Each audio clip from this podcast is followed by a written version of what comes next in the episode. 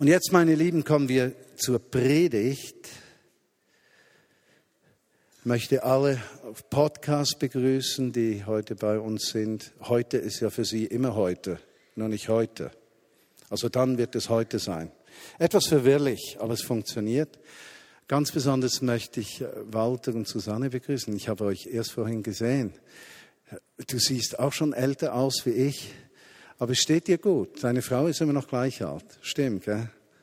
Schön, dass ihr hier seid. Ihr füllt etwas die Reihen während der Ferien, wo die halbe Vineyard irgendwo in der Welt rum ist. Ja, zum Thema heute Abend.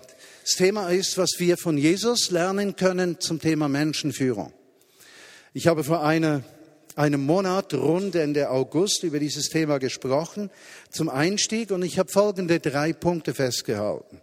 Und wir haben gelernt aus dem Matthäus-Evangelium dass Jesus immer zuerst, wenn er Menschen aufbaut, um Menschen führt, begleitet oder auch so führt, dass sie ihr Potenzial entfalten können, dass er mit Beziehungen beginnt. Er stellt eine Beziehung her. Jesus rief die Jünger, bei ihm zu sein. Zweitens, er öffnet ihnen die Augen für eine Vision. Das nur schemenhaft. Ich werde euch zu Menschenfischern machen.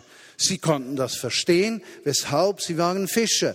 Haben sie wirklich ganz verstanden, was er meinte? Nö, überhaupt nicht. Aber sie hatten genügend Information, um zu verstehen, da ist einer, der gibt uns Beziehung und zweitens Perspektive. Und dann haben wir gesehen miteinander, dass Jesus etwas Drittes gab. Wir kommen zu Kapitel 5, habe ich dazu mal gesagt. Er vermittelte ihnen Werte. Und Werte sind tiefe Herzensüberzeugungen, die uns in unserem Handeln bestimmen. Das heißt, wenn du in eine notvolle Situation kommst, dann reagierst du, wenn du gute Werte in deinem Leben hast, sofort richtig und falls du keine Werte hast, dann nicht. Zum Beispiel, einer zerschlägt ein Fenster eines Schmuckgeschäftes und da liegen jetzt Schmuckstücke im Wert von 250.000 Franken oder Euro und wenn du gute Werte hast, dann wartest du dort vor dem Fenster, rufst die Polizei und sagst, hier wird eingebrochen, kommen Sie schnell, damit nichts wegkommt.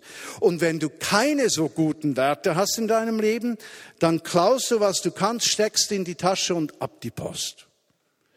Das heißt, in diesem Moment wirst du sehr wahrscheinlich nicht drei Stunden überlegen, was du jetzt tun sollst, sondern deine Herzensüberzeugungen bestimmen dein Handeln und Verhalten. Und so haben wir gesehen, dass Jesus großen Wert darauf legte in der Predigt, seinen Jüngern, nachdem er in Beziehung zu ihnen getreten war, nachdem er ihnen ein Fenster der Perspektive geöffnet hatte, dass er drittens Werte vermittelte damit er wissen konnte, wenn diese seine Jünger später in druckvolle Situationen kommen in ihrem Leben, dass sie sich verlässlich verhalten werden. Und heute wollen wir miteinander ein zweites Thema anschauen im ganzen Bereich von, was wir in der Bibel oder von Jesus in der Menschenführung lernen können. Und zwar möchte ich heute drei Texte mit euch anschauen, die in sich ganz schlüssig sind und uns eine ganz wichtige Perspektive vermitteln werden, wie Gott mit Menschen umgeht und wie Gott unterschiedliche Menschen führt. Und ich hoffe, dass sich viele von uns in den Gedanken, die ich anstoße, in den Fragen, die ich aufwerfe, wiederfinden werden. Darf ich euch bitten, die Bibel aufzuschlagen? im ersten Johannesbrief Kapitel 2, die Verse 12 bis 17, im ersten Johannesbrief Kapitel 2, die Verse 12 bis 17. Es ist auch ratsam, wenn man ein Blatt Papier nimmt und sich einige, äh, einige Notizen macht. Ich lese den Text, 1. Johannes 2, 12 bis 17. Kindlein, ich schreibe euch, weil euch die Sünden vergeben sind um seines Namens willen. Ich schreibe euch Vätern, weil ihr den erkannt habt, der von Anfang an ist. Ich schreibe euch Jünglingen, weil ihr den Bösen überwunden habt. Vers 14. Euch Kindern habe ich geschrieben, weil ihr den Vater erkannt habt. Euch Vätern habe ich geschrieben, weil ihr den erkannt habt, der von Anfang an ist. Und euch Jünglingen habe ich geschrieben, weil ihr stark seid und das Wort Gottes in euch bleibt und ihr den Bösen überwunden habt. Verse 15, 16, 17 lesen wir später. In diesem Text kreuzen sich einige ganz interessante Gedanken. Johannes scheint zu ahnen, dass unterschiedliche Menschengruppen oder Altersgruppen unterschiedliche Fragen zum Leben haben. Ich gebe euch ein kleines Beispiel von vergangener Woche. Wir waren also auf dieser wunderschönen Schatzalp bei Davos in den Bergen. Ich hatte vor, einen Lebenswunsch meiner Frau zu erfüllen, dass wir gemeinsame Wanderferien machen würden.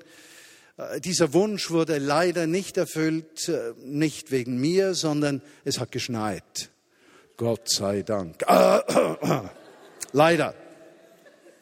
Aber ich ging davon aus, dass meine Frau die gute Absicht erkannt hat und mit der guten Absicht bereits innerlich auferbaut ist und sie weiß, dass sich einfach Gott über mich erbarmt hat. Wie wir da oben sind, treffen wir unterschiedlichste Menschen. Und es hat sich immer so ergeben.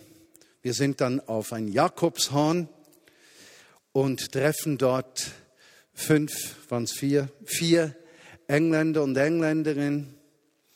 Und darunter ein Mann, so um die 70 rum oder 72. Und wir kommen ins Gespräch miteinander und irgendwie hat's Klick gemacht und wir haben Spaß gehabt und haben diskutiert und irgendwann wollten die unbedingt über den lieben Gott sprechen, wie die meisten Menschen immer unbedingt mit mir über den lieben Gott sprechen möchten. Und so sind wir dann beim Thema angekommen und dieser ältere Herr 72 ist er, hat mir dann ganz ernsthaft erklärt, er sei Agnostiker. Ja. Ich glaube nur, was ich sehe. Ja nur was ich verstehe. Nun gut, ich habe gesagt, ja, ist für mich überhaupt kein Problem. Und wir sind dann mit der Bahn runter. In der Zwischenzeit hatte meine Frau sie eingeladen zu uns ins Hotelzimmer. Ja, so sind wir dann zu sechst auf dem Balkon unseres Hotels. Nun, man muss dazu sagen, dass es ein wunderschönes Jugendstil Art Nouveau Hotel ist und wir das genossen haben, auf einer, einem riesigen Balkon zusammen zu sein und zu sprechen. Die Sache kam, wie sie kommen musste. Bevor sie gingen, sagte ich, hey, sagen wir dem Mann John. Heißt nicht so, aber sagen wir dem, ja? Weil der könnte ja hören, dass ich von ihm spreche. John, habe ich gesagt, John, ich möchte noch für dich beten. Und dieser Agnostiker, nach einem guten Gespräch über die Frage, muss man bereits alles über Gott wissen, bevor man glauben kann? Oder könnte man auch das Risiko eingehen, kleine Glaubensschritte zu tun, bevor man alles erkennt? Wie ich dann für ihn bete, beginnt der Mann zu weinen. Und ich merke, Gott hat diesen Mann berührt. Was hat ihn beschäftigt? Ihn beschäftigen Fragen der Wahrheit. Ihn beschäftigen Fragen des Weshalb, wieso. Und er kommt mit Fragen, wie kann Gott das zulassen? Oder die Deutschen haben England zerstört und wie können wir jemals den Deutschen, ist eben 72, Deutschen vergeben und, und, und weshalb hat Gott, und das Wort Gottes kann gar nicht Wort Gottes sein, äh, denn man müsste doch die originalen Texte sehen und dann gibt es doch jede Übersetzung eine Interpretation und, und, und. Und ich habe gesagt, hey John, damit habe ich kein Problem und damit habe ich auch kein Problem. Wie wäre es, wir würden annehmen, es gäbe Gott? Nur als Hypothese. Und würdest du dann sagen, wenn die Hypothese, es gibt Gott, wahr wäre, dass du dann zuerst alles wissen musst, um überhaupt eine Beziehung mit ihm zu kriegen? Oder würdest du sagen, auch ein kleines Kind ist zufrieden mit der Erfahrung, die sie hat, ohne viel mehr zu wissen. Denn ein Baby schreit nach wonach? Nach einer Brust. Vorzugsweise nicht die Vaterbrust. Aber die ganze Perspektive eines Babys ist ungefähr trinken und entleeren. Zuneigung, schlafen. Und die Lebensperspektive dieses Babys ist beinahe erschöpft. Und ich sagte, könnte das sein? Und dieser Mann begann zu weinen. Wir haben dann ein zweites Ehepaar kennengelernt. Sagen wir, der Mann heißt Hans, weil der erste ja John hieß. Und Hans ist äh, etwas über 50, seit zwei Jahren frühzeitig pensioniert, Rentner. Und sie haben ein Haus, sie haben eine Katze und sie haben ein Cabrio. Und der Inhalt des Lebens besteht aus diesen drei Dingen. Und was sagt mir dieser Hans? 59 ist er. Was sagt er? Ich bin ein Agnostiker. Und ich habe gedacht, interessant. Schon wieder einer.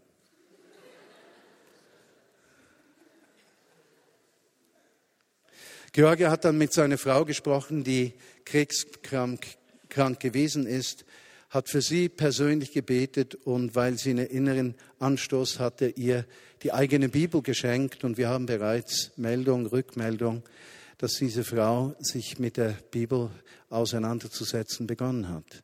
Also wir haben sozusagen ein neues Ministry, Ferien machen. Ja, ihr könnt euch gut, uns gut unterstützen. Wir machen jetzt von jetzt an 20 Jahre Ferien. Welches ist der Punkt? Ähnliche Altersgruppe, ähnliche Fragestellungen. Das Wozu, das Warum, das Wieso wird unglaublich prominent.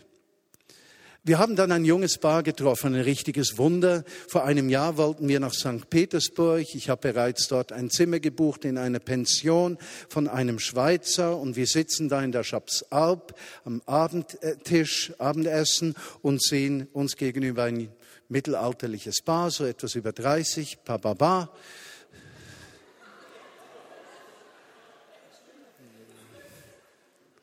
Mittelalterliches Paar. Mittel. Und keine Kommentare hier vorne bitte. Auf jeden Fall, ich gehe jetzt da zur Seite, die reden mir immer rein hier vorne, die ganze Zeit. Also für alle Podcast hören, das war mein Sohn und meine Frau. Genau. Also, auf jeden Fall war es göttliche Führung. Georgie empfindet, sie sollte die ansprechen und wir hätten etwas mit denen zu tun. Ich habe gehört, dass die Schweizer Deutsch sprechen oder Deutsch und irgendetwas Slawisches und so fragt sie, sprechen sie Russisch? Im Moment, wo Georgia fragt, sprechen Sie Russisch und er ja sagt, weiß ich in meinem Innern drin, das ist der Mann, der mir das Zimmer vermietet hat. Und so frage ich, frage ich ihn und tatsächlich, das ist dieser Mann. Also ich meine, das geht ja gar nicht auf. Jetzt haben wir auch Beziehung begonnen mit ihnen und ganz interessant, dieses Ehepaar, die waren etwas jünger, Generation jünger als die ersten Älteren. Und was beschäftigt diese?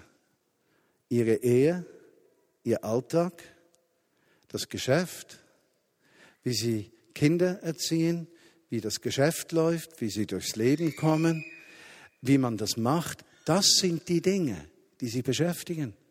Sie beschäftigen sich im Moment nicht mit dem Weshalb, Warum und Wieso. Die haben gar keine Energie, sich noch solche Fragen zu stellen. Die sind so im Leben drin, so herausgefordert vom Alltag, dass die dankbar sind, wenn es funktioniert. Ich habe dann beim, bei der Abreise die Rechnung bezahlt und da ist eine junge Frau, noch mal etwas jünger, so um die 30. Okay, aber sie war um die 30 rum und äh, sie hatte ganz starke Verletzungen im Gesicht und am Hals. Und ich frage sie, was haben Sie? Sie sagt Neurodermitis. Ich sage, es ist unangenehm. Es ist schmerzhaft. Bla bla bla bla. Und als alle weg waren in der Lobby, sage ich, ich könnte für Sie beten. Ich habe schon erle erlebt, dass Menschen geheilt werden. Darf ich für Sie beten? Und sie sagt gerne, wenn Sie das möchten. Und was habe ich gemerkt? Für diese Frau gibt es im Moment nicht viele Lebensthemen. Aber eines ist ganz prominent. Und dieses Thema heißt Neurodermitis. Und das Thema heißt, wie werde ich das los? Wie werde ich gesund? Und so habe ich bildhaft gesehen, was wir in diesem Text ahnen, was der Johannes schreibt. Er schreibt hier von Vätern, er schreibt von Jünglingen und er schreibt von Kindern. Und könnte es sein, wenn wir etwas genau in den Text hineinblicken, dass er Menschen anspricht am Ort, wo sie stehen. Kindlein, ich schreibe euch, weil euch die Sünden vergeben sind, um seines Namens willen. Oder euch Kindern habe ich geschrieben, weil ihr den Vater erkannt habt. Also könnte es sein, dass für Menschen im jüngeren Glaubensalter Fragen der Kraft Gottes, der Heilung Gottes, des Heils unglaublich wichtig sind. Oder wie ich bei einer anderen Gelegenheit für die, die sich eher theologisch mit diesen Fragen auseinandersetzen, um den Fachbegriff zu brauchen, Menschen, die in der Soteriologie, in der Heilsfrage Bedürfnisse haben, eben Gott auch genau dort begegnen. Und könnte es sein, dass wir auf unserem Glaubensweg eine Entwicklung durchmachen, die Gott ernst nimmt, die Gott wichtig ist, wo er nicht mit den gleichen Antworten alle unsere Fragen beantwortet, sondern neu auf uns zukommt. Wow. Vers 13, ich schreibe euch Jünglingen, weil ihr den Bösen überwunden habt. Oder euch Jünglingen, Vers 14, habe ich geschrieben, weil ihr stark seid und das Wort Gottes in euch bleibt und ihr den Bösen überwunden habt. Was klingt daraus? Kampf, Umsetzung, Lebensherausforderung, Sieg. Verstehst du? Belegt sein mit den Herausforderungen des Lebens, vielleicht auch des Glaubenslebens, herausgefordert mit der Frage, funktioniert es? Und so ist es durchaus möglich, dass Menschen im mittleren Lebensabschnitt sich mit der Frage beschäftigen, funktioniert mein Glaube? Und könnte es deshalb sein, dass es viele Menschen gibt, wenn sie 40 werden, dass so eine erste Zäsur in ihr Glaubensleben kommt. Und die Zäsur bedeutet, funktioniert mein Glaube überhaupt? Und könnte es sein, dass diese Zäsur für den einen oder anderen bedeutet, uff, für mich nicht, also verabschiede ich mich und suche eine Karriere im Beruf. Und könnte es sein, dass Gott solche Zäsuren zulässt, um unser Herz stark zu machen? Und sind es nicht diese Gelegenheiten, wo wir angegriffen sind oder wie Johannes schreibt, ihr habt den Bösen überwunden, äh, sind das nicht Zeiten der mittlere Lebensabschnitt, wo die ersten massivsten Lebenszerbrüche geschehen? Ehen, Beruf, Versteht ihr den Punkt? Beziehungen. Dinge, die einfach zerbrechen. Manchmal ohne, dass man viel Kontrolle darüber hat. Und könnte es sein, dass Jesus den Menschen, die dort stehen, eben in dieser Lebenssituation genau die Kraft geben möchte, damit sie mit den Herausforderungen des Bösen umgehen können und dem nicht unterliegen.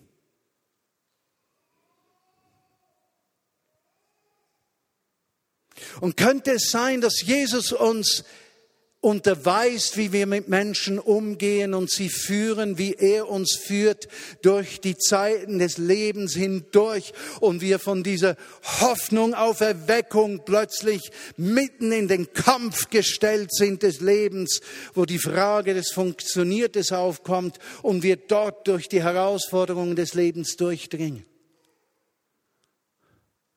Und seine Herrschaft umarmen in der Dunkelheit des mittleren Lebensabschnittes, wenn das Leben uns trifft. Ist das nicht gewaltig? Und dann sagt er, ich schreibe euch Vätern, weil ihr den erkannt habt, der von Anfang an ist. Ich habe für mich übrigens für den zweiten Bereich das Thema geschrieben im Glauben. Menschen, die sich mit dem Funktionieren der Gemeinde auseinandersetzen, Ekklesiologie. Ja, funktioniert Gemeinde. Und beim dritten werdet ihr sehen, wohin ich raus möchte. Also, ich schreibe euch Vätern, weil ihr den erkannt habt, der von Anfang an ist. Oder Euch Vätern habe ich geschrieben, weil ihr den erkannt habt, der von Anfang an ist. Und plötzlich öffnet sich mich, mir ein Bild.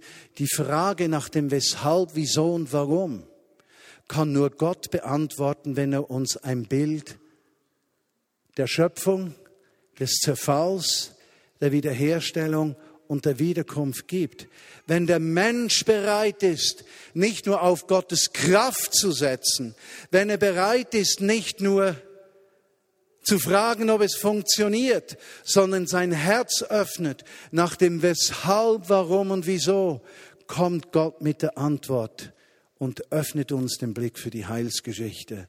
Die Geschichte der Schöpfung, des Falls, der Wiederherstellung und der Wiederkunft. Und plötzlich sind Menschen, die dort ankommen, versöhnt mit allem. Sie sind nicht mehr von Problemen bestimmt. Sie sind nicht ausschließlich auf die Kraft Gottes fixiert, sondern es eröffnet sich ihnen Gottes Fülle von Schöpfung zu Wiederkunft, Wiederherstellung und ihr Glaube wächst ganz natürlich. Weshalb? Sie kennen den Vater im Himmel. Und jetzt kommt eine ganz wichtige Frage für Christen. Ist es bei Christen nicht ähnlich? Und erleben wir nicht, wie 50-jährige Männer und Frauen diese Sinnfrage zu stellen beginnen? Nicht nur Menschen, die Jesus Christus nicht kennen, sondern auch Menschen, die im Glauben gelebt haben und plötzlich so um die 50 rum sich fragen, Weshalb und warum, glaube ich. Mir genügen die Predigen nicht, die nur sagen, dass Gott mit seiner Kraft kommt. Mir genügen die Predigen nicht, die sagen, dass wir in einem Kampf stehen.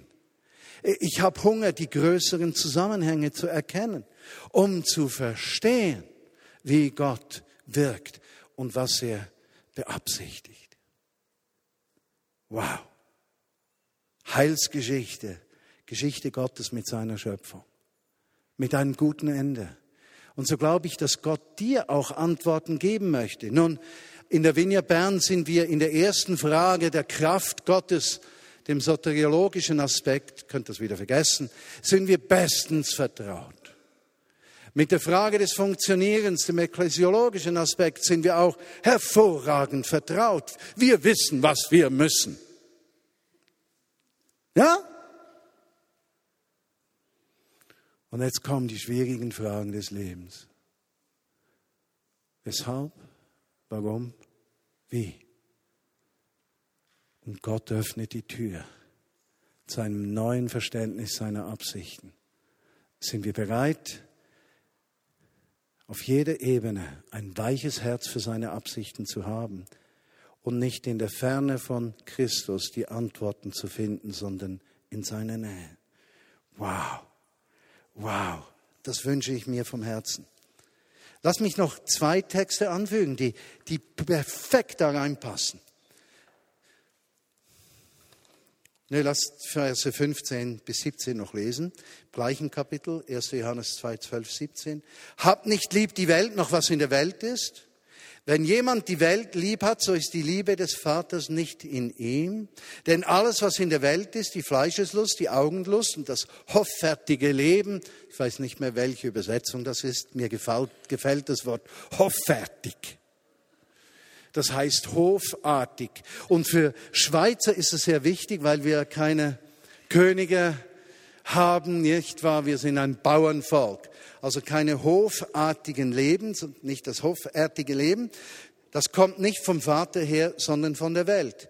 Und die Welt vergeht mit ihr, ihrer Lust. Wer aber den Willen Gottes tut, der bleibt in Ewigkeit.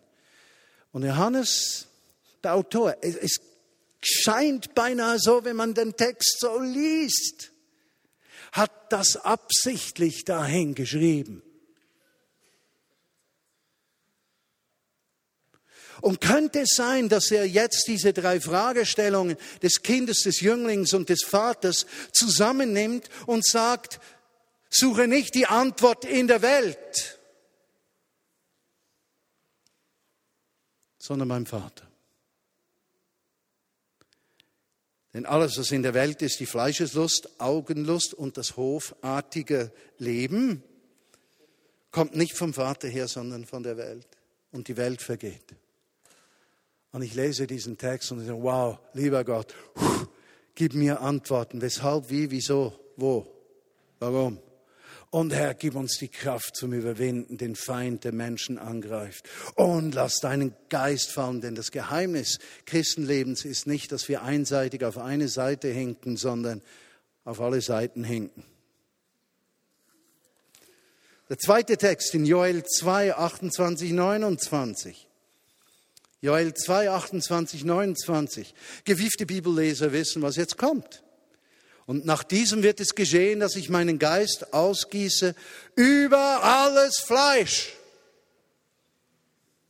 Also sind Hauskatzen und Hunde auch noch im Begriffen. Ich glaube, mit anderen Tieren wird es schwieriger.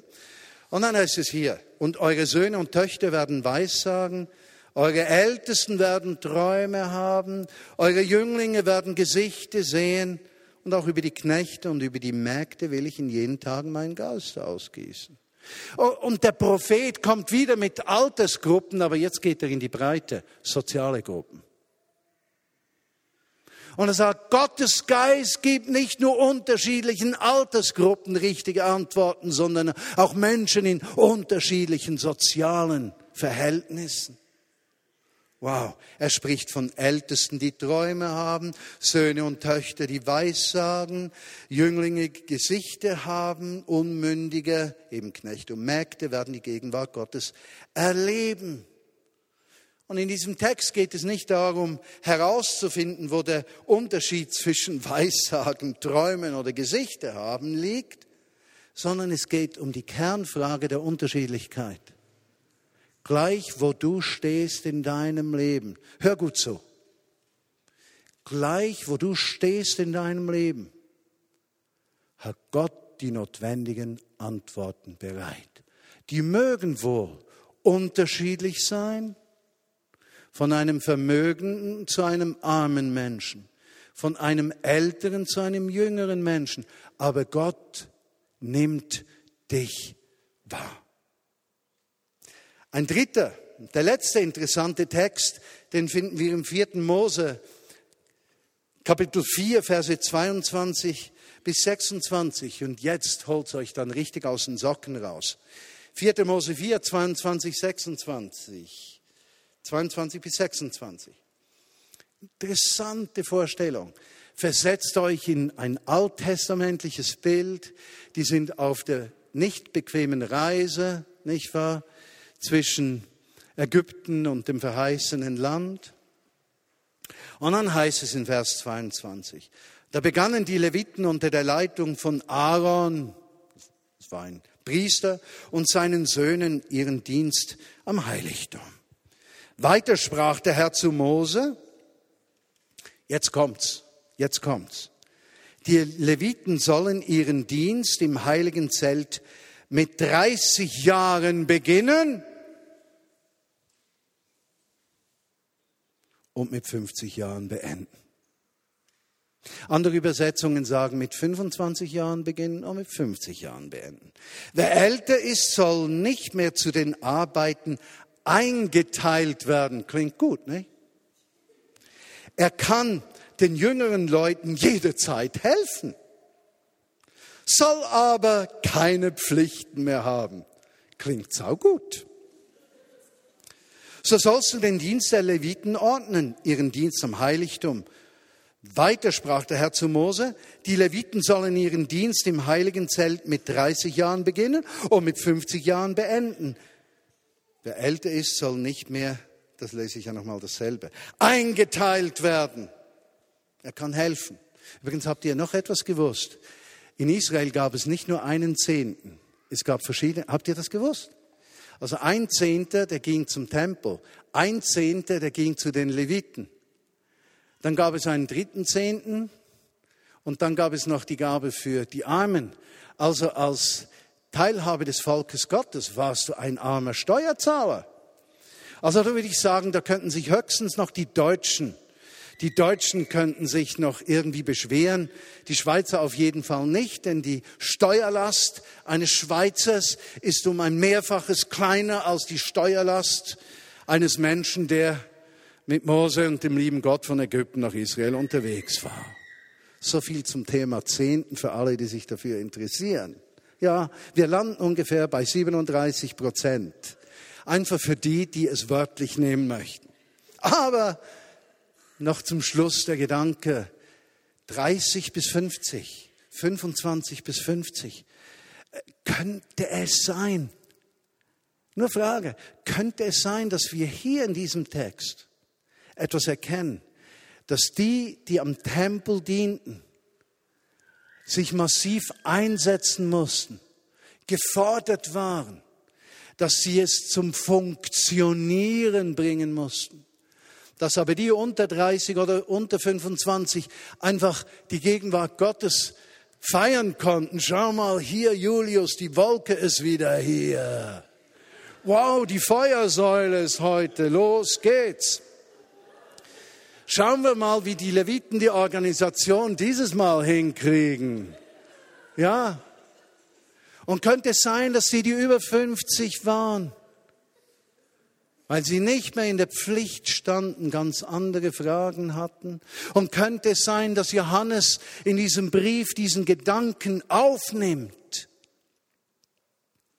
und wir wirklich in drei geistlichen Altersgruppen sozusagen überlappend, nicht gesetzlich verstanden und nicht festgenagelt, nicht als Gesetz der Meder und der Perser gemeint, sagen könnten, könnte es sein, dass Gott Menschen führt und sie der Kraft Gottes begegnen lässt. Und das Thema ist nur Power, Power, Power. Gegenwart von Jesus. Wow. Action. Where? Oder wie Christian Schwarz sagen würde, der blaue Bereich Soteriologie. Und könnte sein, dass Gott der Vineyard Bern eben diesen Aspekt ganz besonders schenken möchte, respektive geschenkt hat. Im Moment vor allem am 1930 Gottesdiensten könnte es sein, dass dieser Aspekt genährt werden muss. Und könnte es sein, dass im Dienst im mittleren Lebensabschnitt, den ich würde mal sagen, schwarz aus dem grünen Bereich für die, die das Buch gelesen haben, betrachtet, diese Frage funktioniert Leben. Auch das Gemeindeleben, die Ekklesiologie. Könnte es sein, dass Gott diesen Menschen in ihrer Verantwortung begegnen möchte und sie erfrischen möchte und uns Werkzeuge geben möchte, unseren Dienst zu tun? Und könnte es drittens sein, dass wir für Menschen im älteren Lebensabschnitt, also über 50, für schwarz der rote Bereich uns erklären möchte, wie die Dinge sind, unabhängig davon, ob sie immer funktionieren, und unser Herz gefüllt wird mit Gelassenheit, weil das Leben uns nichts mehr anzuhaben vermag, weil wir den kennen, der von Anfang an war und uns bis zum heutigen Tag begleitet hat. Ich möchte zum Ende kommen, euch sagen, wir werden irgendwann die dritte, das dritte Thema aufnehmen zur Menschenführung aus der Bibel. Ich denke, Gott nimmt dich ernst und ich hoffe, das hat dich heute inspiriert. Und ich möchte jetzt beten. Beten, dass wir eine radical balance, eine radikale Balance leben.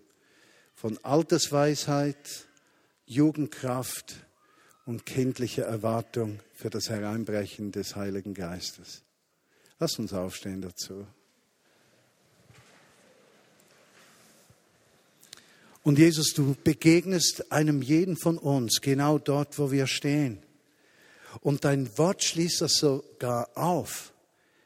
Du biegst die Dinge nicht übers Knie, um allen mit der gleichen Antwort Tausende von Fragen zu beantworten sondern du hast ein Volk zusammengerufen, zu dem du individuell sprichst. Und so bitte ich dich, Vater im Himmel, für eine massive Ausgießung des Heiligen Geistes. Hau uns aus den Socken.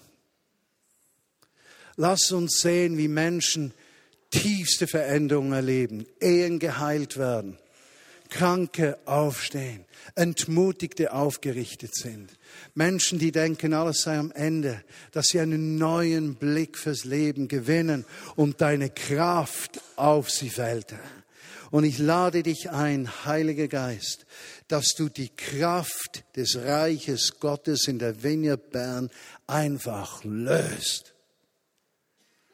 Und Vater, im Namen Jesu komme ich zu dir für alle, die kämpfen am Leben, die dem Bösen gegenüberstehen, sei das Materialismus, Menschenführung, Geschäft, das sie führen, Familienvorstand, sei das, weiß ich, was das ist. Komme mit deiner Vollmacht, nicht mit der Frage, dass es für uns funktioniert, sondern dass wir den Bösen überwinden können, der sich im Leben gegen uns stellt und wir den priesterlichen Dienst tun können. Und ich bitte dich für alle, die über 50 sind, ganz besonders Rolf Drachsel,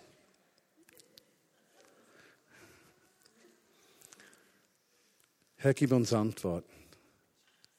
Begegne uns. Und schenke es, dass wir ein weiches Herz haben. Dass wir zu verstehen beginnen in unserem Herzen, das weshalb, wieso, wie, warum. Dass uns das nicht umtreibt. Dass wir nicht ertrinken in unseren Fragen, sondern dass wir die Fähigkeit haben, auf dem Wasser unserer Fragen zu gehen, weil du uns führst und leitest, weil du die Antwort bist und sie uns schenkst im richtigen Augenblick. Und ich bitte dich, Jesus, ganz besonders für alle, die im Moment herausgefordert sind in ihrem Leben. Wenn du im Moment herausgefordert bist, streck doch eine Hand hoch und sag, ja, ich bin herausgefordert. I'm challenged. Haltet die Hände hoch, hoch, hoch. Heiliger Geist, begegne du diesen Menschen jetzt. Lade dich ein. Die Wolke der Gegenwart des Geistes Gottes, dass du jetzt durch die Reihen gehst und die Menschen berührst dort, wo sie stehen. Ermutigst, Komm, Heiliger Geist, und fülle diesen Raum. Und wenn ich das bete, weiß ich, dass du hier bist, denn du lebst in uns, in denen, die zu Jesus gehören. Aber meine Einladung heißt mehr von dir. Tue alles, was notwendig ist. Amen.